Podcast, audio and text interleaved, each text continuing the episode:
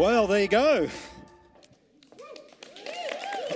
I, think it's pretty exciting. This is always an exciting season in the, in the, the year for the church. And uh, obviously, we have a lot of vision as a church with expansion and, and what we believe God wants to do through us.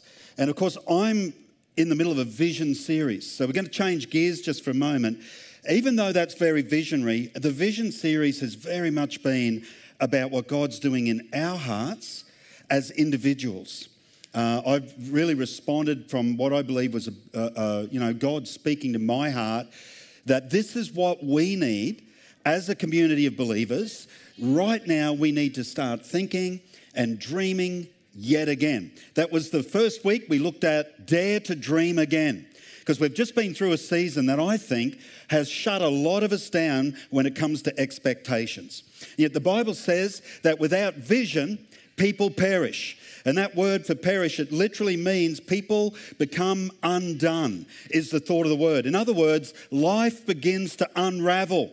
If you don't have vision that's getting you to leap out of bed with an enthusiasm for what comes next, you end up, your life just ends up wasting away. Another way to put it is we fade away without vision. And so I've been stirring our hearts for vision. Has anyone been getting a bit of vision?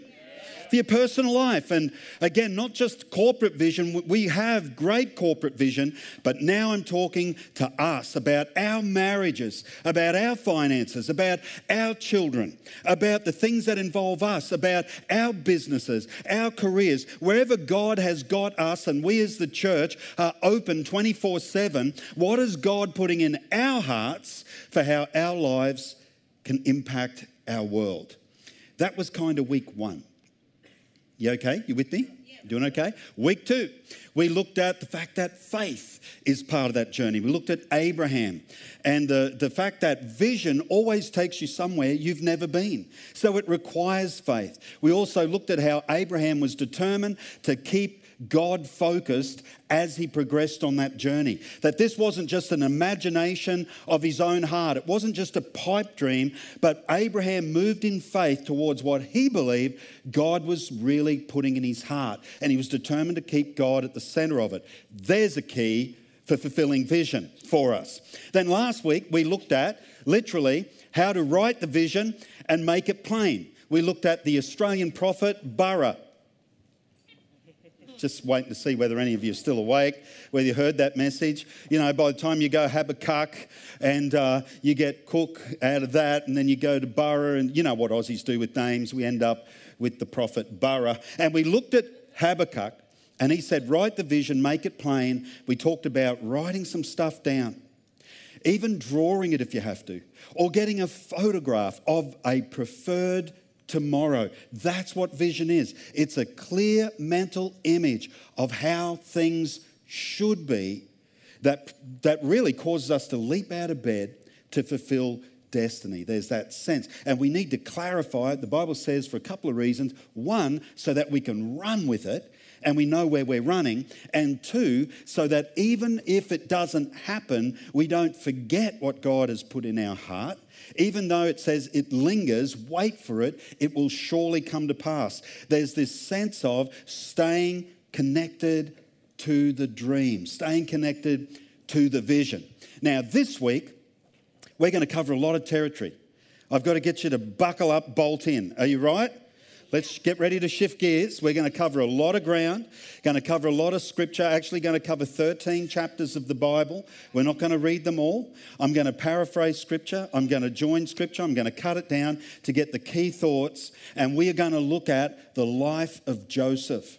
Because when it comes to a compelling story about being someone who is moved by a dream and fulfilling that dream against every odd, I don't think there is another story in the world like Joseph. This is a world class story. And even though Joseph's the events of Joseph's life are extreme, they are mega extreme. I think that there's common threads. There's threads of human experience that are common to all of us. If you're someone who gets a dream, gets a vision for a preferred tomorrow, and is determined to move towards it, then these are some of the things that we'll encounter. So I'll ask once again who's got a dream? Who's got a vision? Has, has, anyone been firing up with a sense of vision and dream? Great. The good news is you can expect problems. I don't want to throw you off, but I tell you what, if you, especially if you get something in your heart that's of eternal value, something that God's putting there, it's, it's not going to just drop in your lap. Uh, my experience, experience that I've looked at, Bible experience, uh, I think if you're on the way to really fulfilling destiny, there will be some difficult days. Joseph has many of them, and we're going to look at them. But the good news is we see some pretty amazing stuff on the journey as well. So I'm going to shoot through this quick. Are you strapped in? I warned you. Are you buckled in? We're going to go. Okay, a little bit of background, real quick, for uh, Joseph. And I've titled this message, The Trials of a Dreamer. Okay? The trials of a dreamer. Because here's one thing I probably should have mentioned. If you're going to say you're a dreamer, if you're going to get a dream and you're going to become a visionary kind of person, that makes you very vulnerable because at some point your dream has to go on display. And at that point, it can probably be attacked in a number of ways. Here's some background on Joseph Genesis 37, this is the account of Jacob's family line. Joseph, a young man of 17, was tending the flocks with his brothers, the sons of Bilhah and the sons of Zilpah, his father's wives. And he brought their father a bad report about them. In other words, Joseph told tales on his stepbrothers. So you can already see that Joseph's life is getting precarious, as you can imagine. Some of us would even understand what that looked like from our own life experience.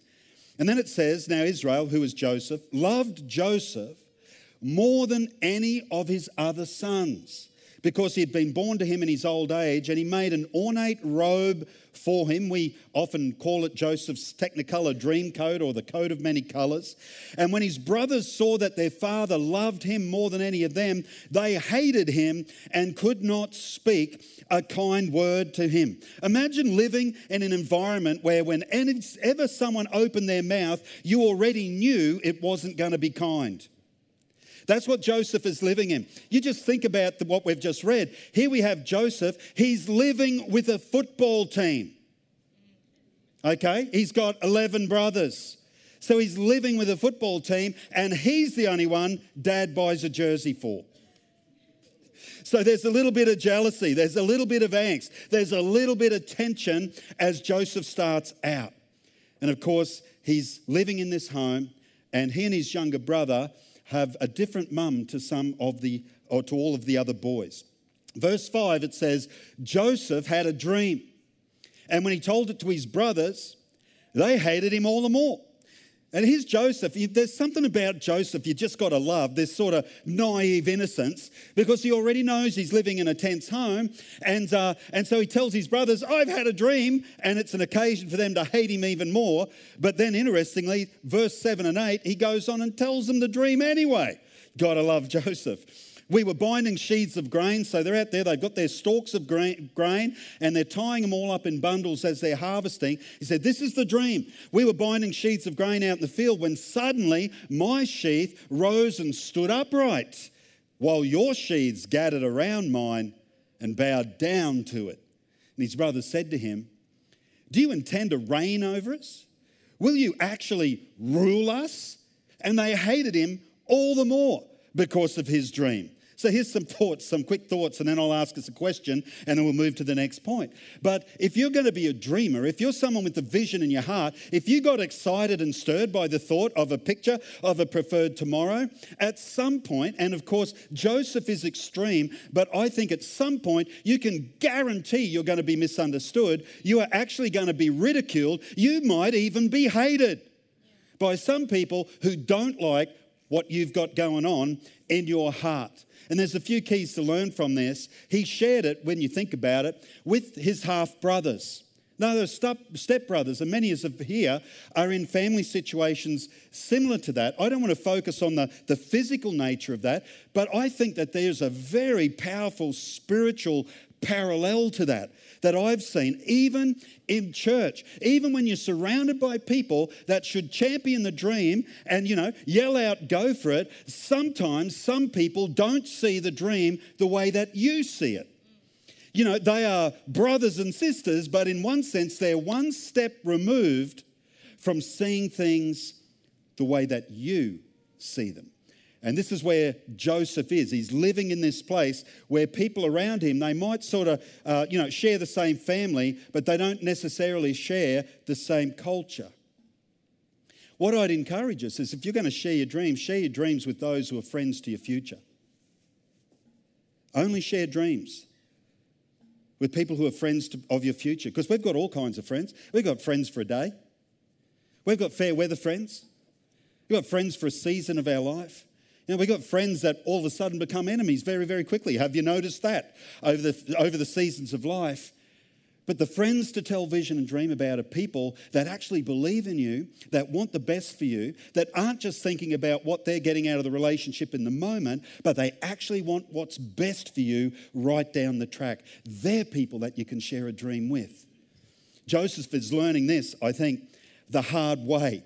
Um, and it's sad, but I think some people never even get started on vision for fear of what others might say, for fear of what others might think about their dream.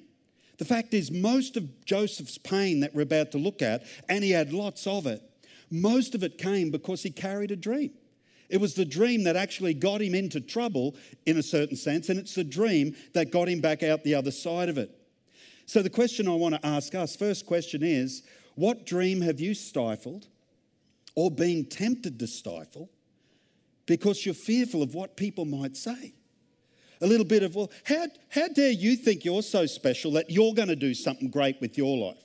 I mean, what makes you different? Other people have attempted. What makes you different? Well, actually, a dream is what makes you different. A dream is what carries you through to the fulfillment of your destiny. It's important for it to be a God centered dream, and we'll get to that uh, again in a moment. But it's a dream that carries us. What have you stifled, or what have you been tempted to stifle because you're worried about what people might say? Can I encourage you? Find people who are friends to your future and share your dreams. If they're friends indeed, and it's a healthy, God centered vision, then they will applaud you and cheer you on every step of the way. Okay, back to the scripture. You're doing okay? Verse 17 through 20. So Joseph went after his brothers, but they saw him in the distance, and before he reached them, they plotted to kill him. Here comes, listen to what they call him, that dreamer. And they said to each other, Come now, let's kill him and throw him into one of these cisterns or a dry well. Then we'll see what becomes of his dreams. Joseph faced some stiff opposition. And if you're going to really dream and really pursue something worthwhile, it's quite likely you will face some stiff op. Who's glad they've got a vision now? Yeah. We still as enthusiastic? I think only half the hands went up that time. Almost you could say, well, what is, what is having a dream paint a target on the back of your head? Well, maybe if it's a godly one that could impact others for the better, possibly yes. Possibly there will be a lot of containment and a lot of struggle in there. Facing stiff opposition is part of it. I'll never forget in my previous church, you know, we were in the town, and uh, all we wanted to do was reach out to the community, be a blessing to the community. And one of the issues in the community that we discovered really early on was that all the youth in the town, they had nothing to do, they were bored. There wasn't that many of them, by the way. There was under 100 uh, of kids that age when we were in this community. And um, uh, they were just down at the local toilets and smashing bottles and causing trouble and doing all kinds of things around the town. So we started a youth group. Within a couple of short years, we had 70 kids in the youth group, which was pretty well all the high school. The local high school was in the youth group. And we were doing a great job. We were keeping them off the streets. Even the local council recognised it. But we had one community leader. And this guy, every time he saw me, in public. He beelined for me and he accused me of all kinds of things, all kinds of bad motives for doing it. He hated the church, he hated everything we represented. And I'm thinking, hey, all we've ever done is bless the town. It was like opposition that really gets under your skin. You know the kind? And I just had to work out one day it's not about me. He doesn't like what's living in me. Whatever's living in him is upset with, with Jesus living in me, I think. It actually wasn't about me, it was just opposition to the dream and the vision to do something that had eternal impact. And if you've got a dream in your heart to do something similar, you can expect a bit of opposition. So the question becomes what opposition would it take to stop you pursuing your vision? Maybe it's already happened. If it has, can you identify it and call it out? If you felt like, you know, at one point I really had something in my heart for this and I was moving towards it, but this happened and this happened, come on, can you identify it? Can you call out what that opposition is so that you can actually name it and deal with it and recognize it might be less to do with you personally than what it is to do with the dream that you carry in your heart. Okay, next one. That's encouraging, isn't it? Don't worry, it gets better. Nervous laughter. Okay.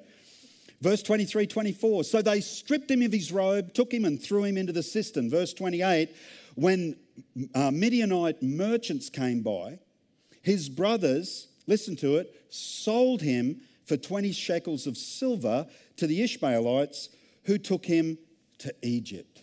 The next trial that Joseph faced, he gets betrayed. So, you know, he's sort of, he's hated because his dad's made him the favorite, which isn't necessarily your fault. He's also hated because he's a bit of a naive kid who's, who's willing to maybe spill the beans broader than he needs to. He gets incredible opposition, even violent opposition, and now he's been betrayed and sold as a slave. Wow. Who's excited about their vision now? Who's ever been sold out? Come on, all of us have a sense of one uh, of at some point of our life being sold out. It might not be betrayed for silver, although that's a common one in the Bible. Some people just won't do the right thing by you, and often it's motivated by money. Often it's a money deal. I've seen families split apart over a will because money became involved and siblings lying about one, whatever. I've seen it all in my short time on the planet. But if you're pursuing a dream at some point, someone probably will do the wrong thing, possibly even betray you. And it's often, not always, but often financially motivated. And isn't it interesting that it's those closest to you that can hurt you the most? It's those closest to you. Those, these guys were right in Joseph's world, they were his own family. But can I just say, beware of people that are close to you, but they don't see the dream the way that you see the dream. That's what Joseph is sort of learning. So the question becomes Has betrayal been part of your dream experience? And if it has, what's maybe a more important question is how have you chosen to deal with that? Have you buried it?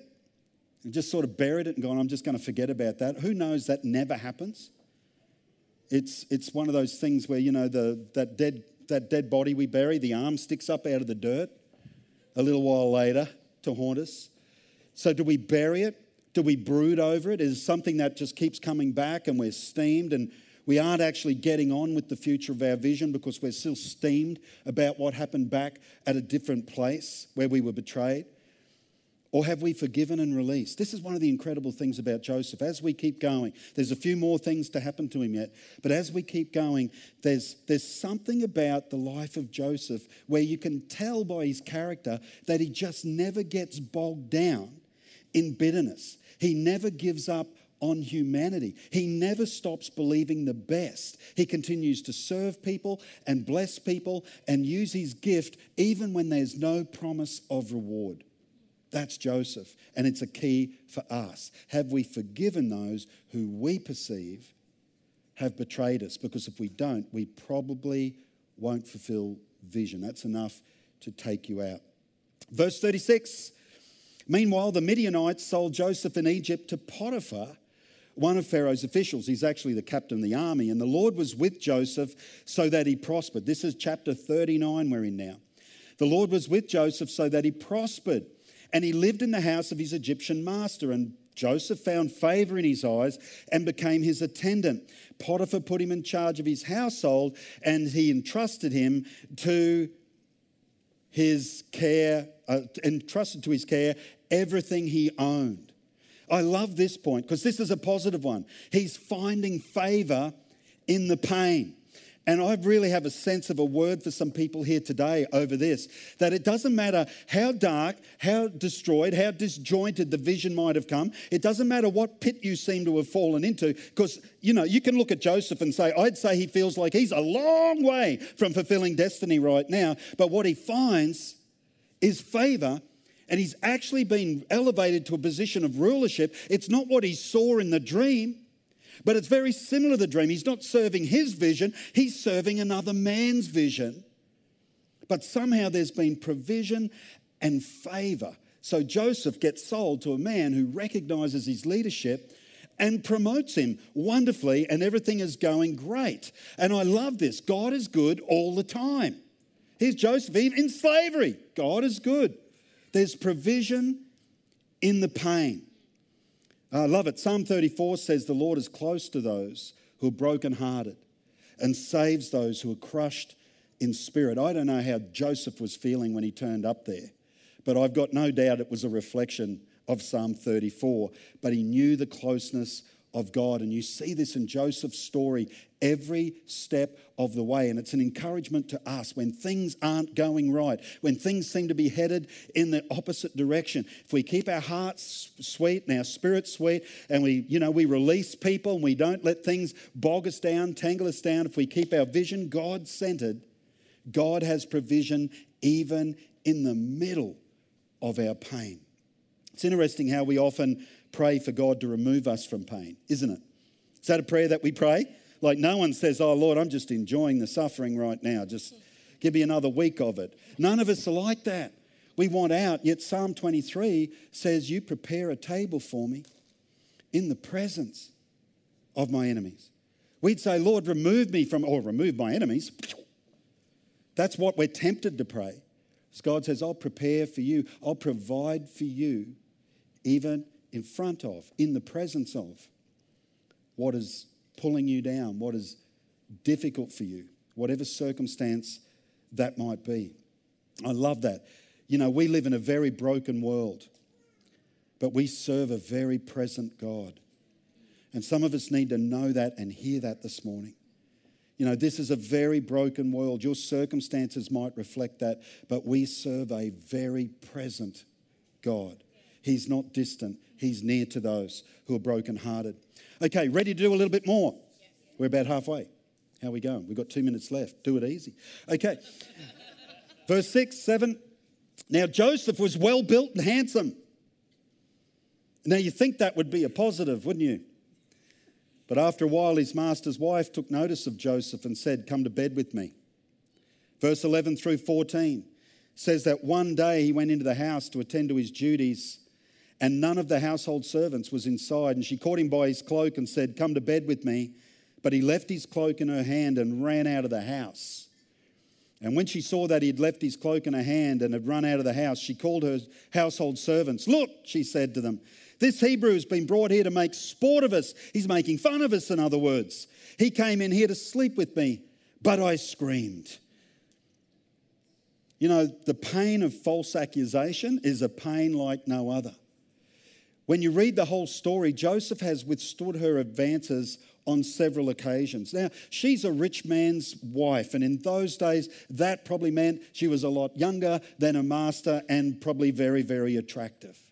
And she's come at Joseph again and again. And Joseph, in his integrity of heart, even though he's got control over the whole household, he is determined to keep his heart right and to do the right thing by his earthly master. And all he gets out of it is a kick in the teeth, which is exactly what being falsely accused feels like.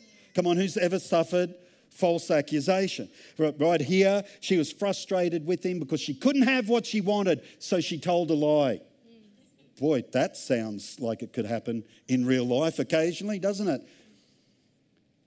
So that's thrown out. It could be some, you could have been falsely accused because someone was envious of what you had or what you were trying to achieve. You could have been falsely accused, and it was nothing more than tall poppy syndrome designed to pull you down so someone else might look a bit better. Whatever it is, Joseph experienced it on a huge level. And this is the interesting thing because the Bible does say no weapon formed against us will prosper, but it doesn't say no weapon will be formed.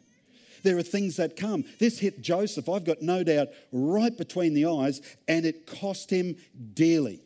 But before we get to that, here's the question for us Has false, ever, uh, false accusation ever intimidated you and your pursuit of the dream that God's put in your heart? Has false accusation, you know, it could be that you're just greedy, or you're just this, you're just that something that tries to pull you down, have you ever been intimidated? Can I encourage you?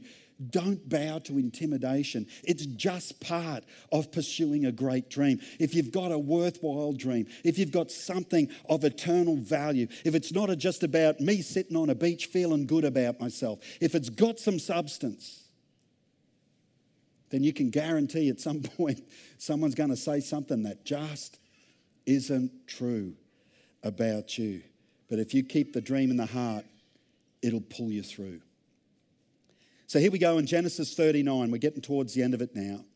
And when his master heard the story his wife told him, saying, This is how your slave treated me, he burned with anger. Joseph's master took him and put him in prison, the place where the king's prisoners were confined. We call that maximum security nowadays. Another place in Scripture, it actually calls it a dungeon. But while Joseph was there in the prison, the Lord was with him, and he showed him kindness and granted him favor in the eyes of the prison warden. So the warden put Joseph in charge of all those held in the prison, and he was made responsible for all that was done there. Another great point. Don't you love it that God was with him in the darkest moment? He's just been promoted in the wrong direction. He was a slave and now he's going to the king's prison at, at his master's pleasure, probably like on, on death row. That's where Joseph is, and God is with him in it. And I just want to encourage you you can find not only uh, favor in pain, you can find favor in containment. Whatever you feel is containing you. For Joseph, it was external, it wasn't his fault. For some people, it's the bank saying no to a dream for a business or whatever that might, it might be. For some people, it was the GFC. For some people, it's been COVID. It's changed everything. It's external and it's not my fault. But can I tell you, in the midst of containment, there's always favor to be found. If you just keep your heart open, you keep being, keep your integrity, keep exercising your gift faithfully, there's favor that can be found, even in the midst of absolute confinement. And that's where Joseph finds himself. So, do you have faith that you can find favor in your present circumstances? Come on, it's really quiet in here. You doing okay? Yeah. It's really quiet in here. Wherever your present circumstances have carried you, have you got faith that you can find favor in it?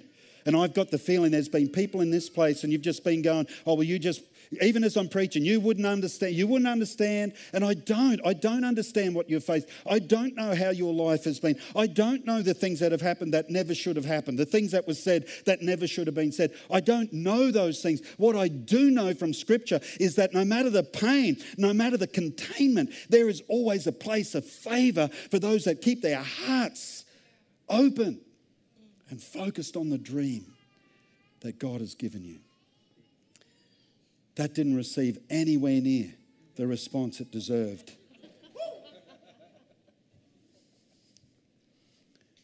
Genesis chapter 40 Pharaoh was angry with his two officials, the chief cupbearer, the chief baker, and he put them in custody in the house of the captain of the guard in the same prison where Joseph was confined.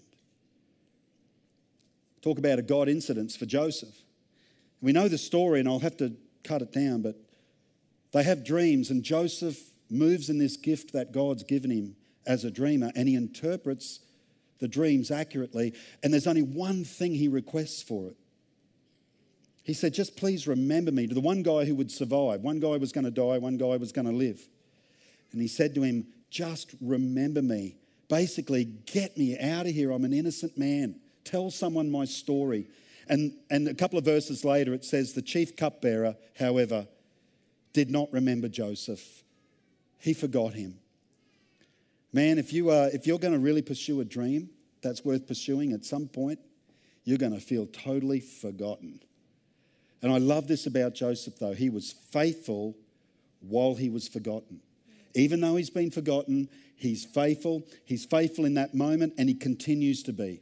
He's still faithfully exercising his gift. He hasn't shut down on humanity, even though he's been betrayed, he's been sold out, he's been hated, he's been labeled, he's just been through so much, and he's still willing to give. He's still faithfully exercising his gift, even when he's forgotten.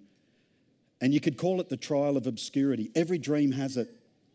And I so often see people blow it, especially in my context, in a ministry context, where people feel like, I've just been faithful for long enough and it's time I got recognition. It's time I got position. It's time I got a bit of the power.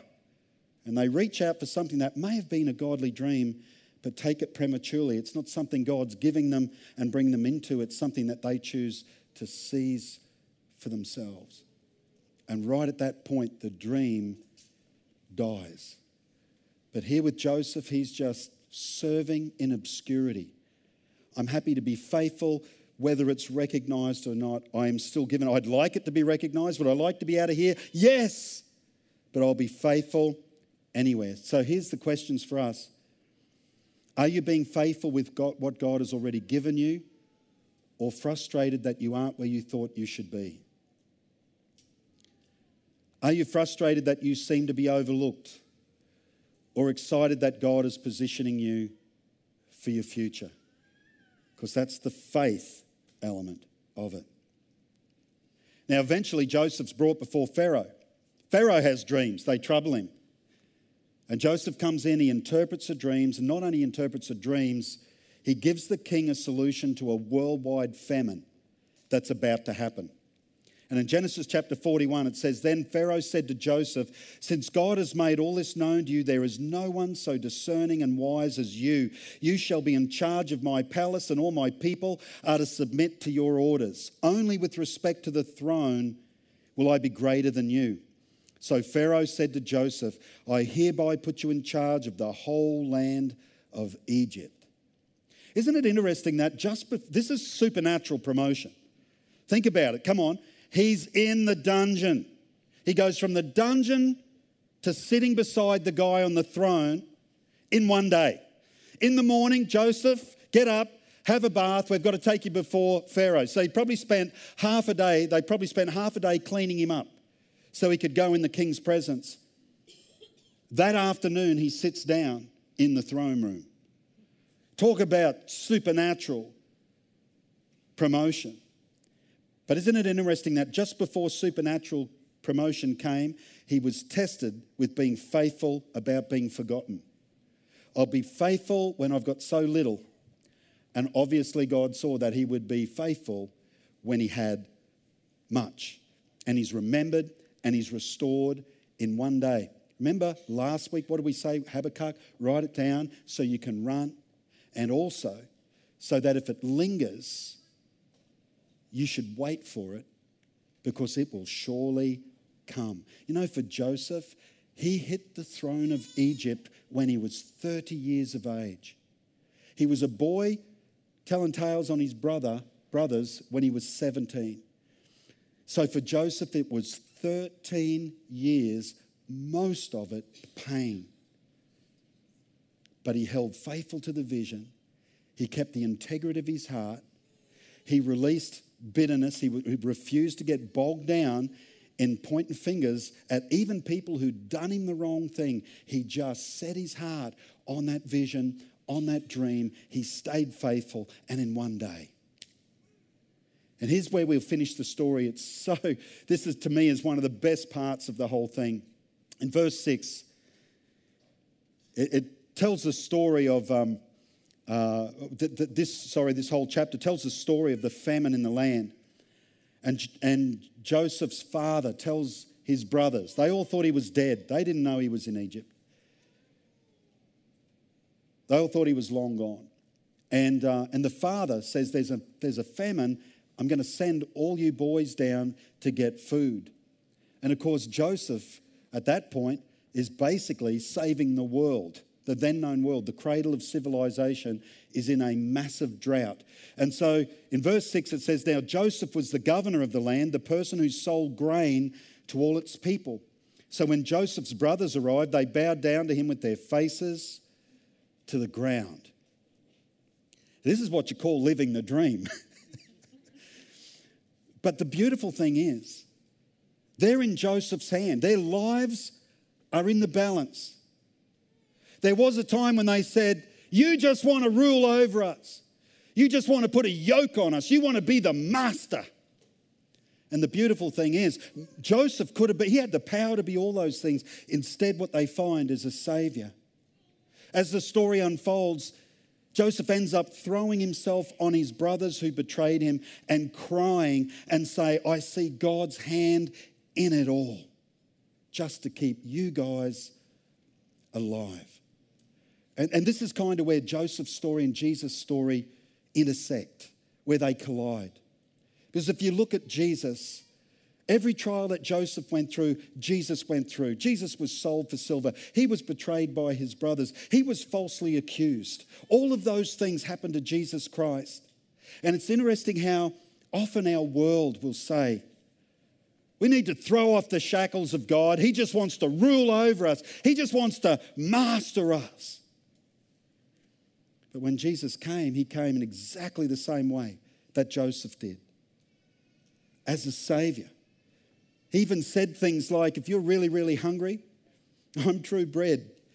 Indeed, I'm the bread come down from heaven. It's actually me. And so Joseph's story is just pointing like a big arrow at someone else who had a dream for humanity. His name is Jesus Christ, and he didn't come to rule over us like some oppressive king. He came to lift the shackles off and to feed his people. And I think that when we capture vision in our heart, we capture heavenly dream and we determine to fulfill it, we become part of that. We become part of the solution rather than the problem on the planet. We start to bring life and we bring healing to people in our world, wherever we are, wherever God has placed us. That's the power of heavenly vision. And yes, there will be opposition. Yes, there will be bad days. There might even be false accusations. You might even get sold out. You might get labeled. All of those things may happen. But one thing's for sure if it's a vision that God has put in your heart, it will come to pass. And it will be even bigger than what you saw because when Joseph is standing there at the throne and his brothers have thrown themselves on the ground, just like the dream said they would when Joseph looked up, the whole then known world were lined up to eat from the store of grain that he was providing. He didn't just save his family, he didn't just have his, his family recognizing him. The whole then known world, the cradle of civilization, owed Joseph their very lives. Come on, what has God put in your heart? No matter what's happened, golly, forgive whatever you do. Keep your heart free. Come on. It's a, when you forgive, you're not saying what happened is right. What you're saying is, I refuse to carry it anymore. Keep your heart free. Keep your heart open. Keep that dream God centered. It's not, it's not about you, it's about what God wants to do in and through you. And you'll be amazed at what God does. You'll be amazed. You can move through betrayal. You can move through false accusation. You can move through, you know, very physical opposition. You can move through it all to see God do something amazing through your life. Would you stand with me this morning? Stand with me this morning. Thank you, Father.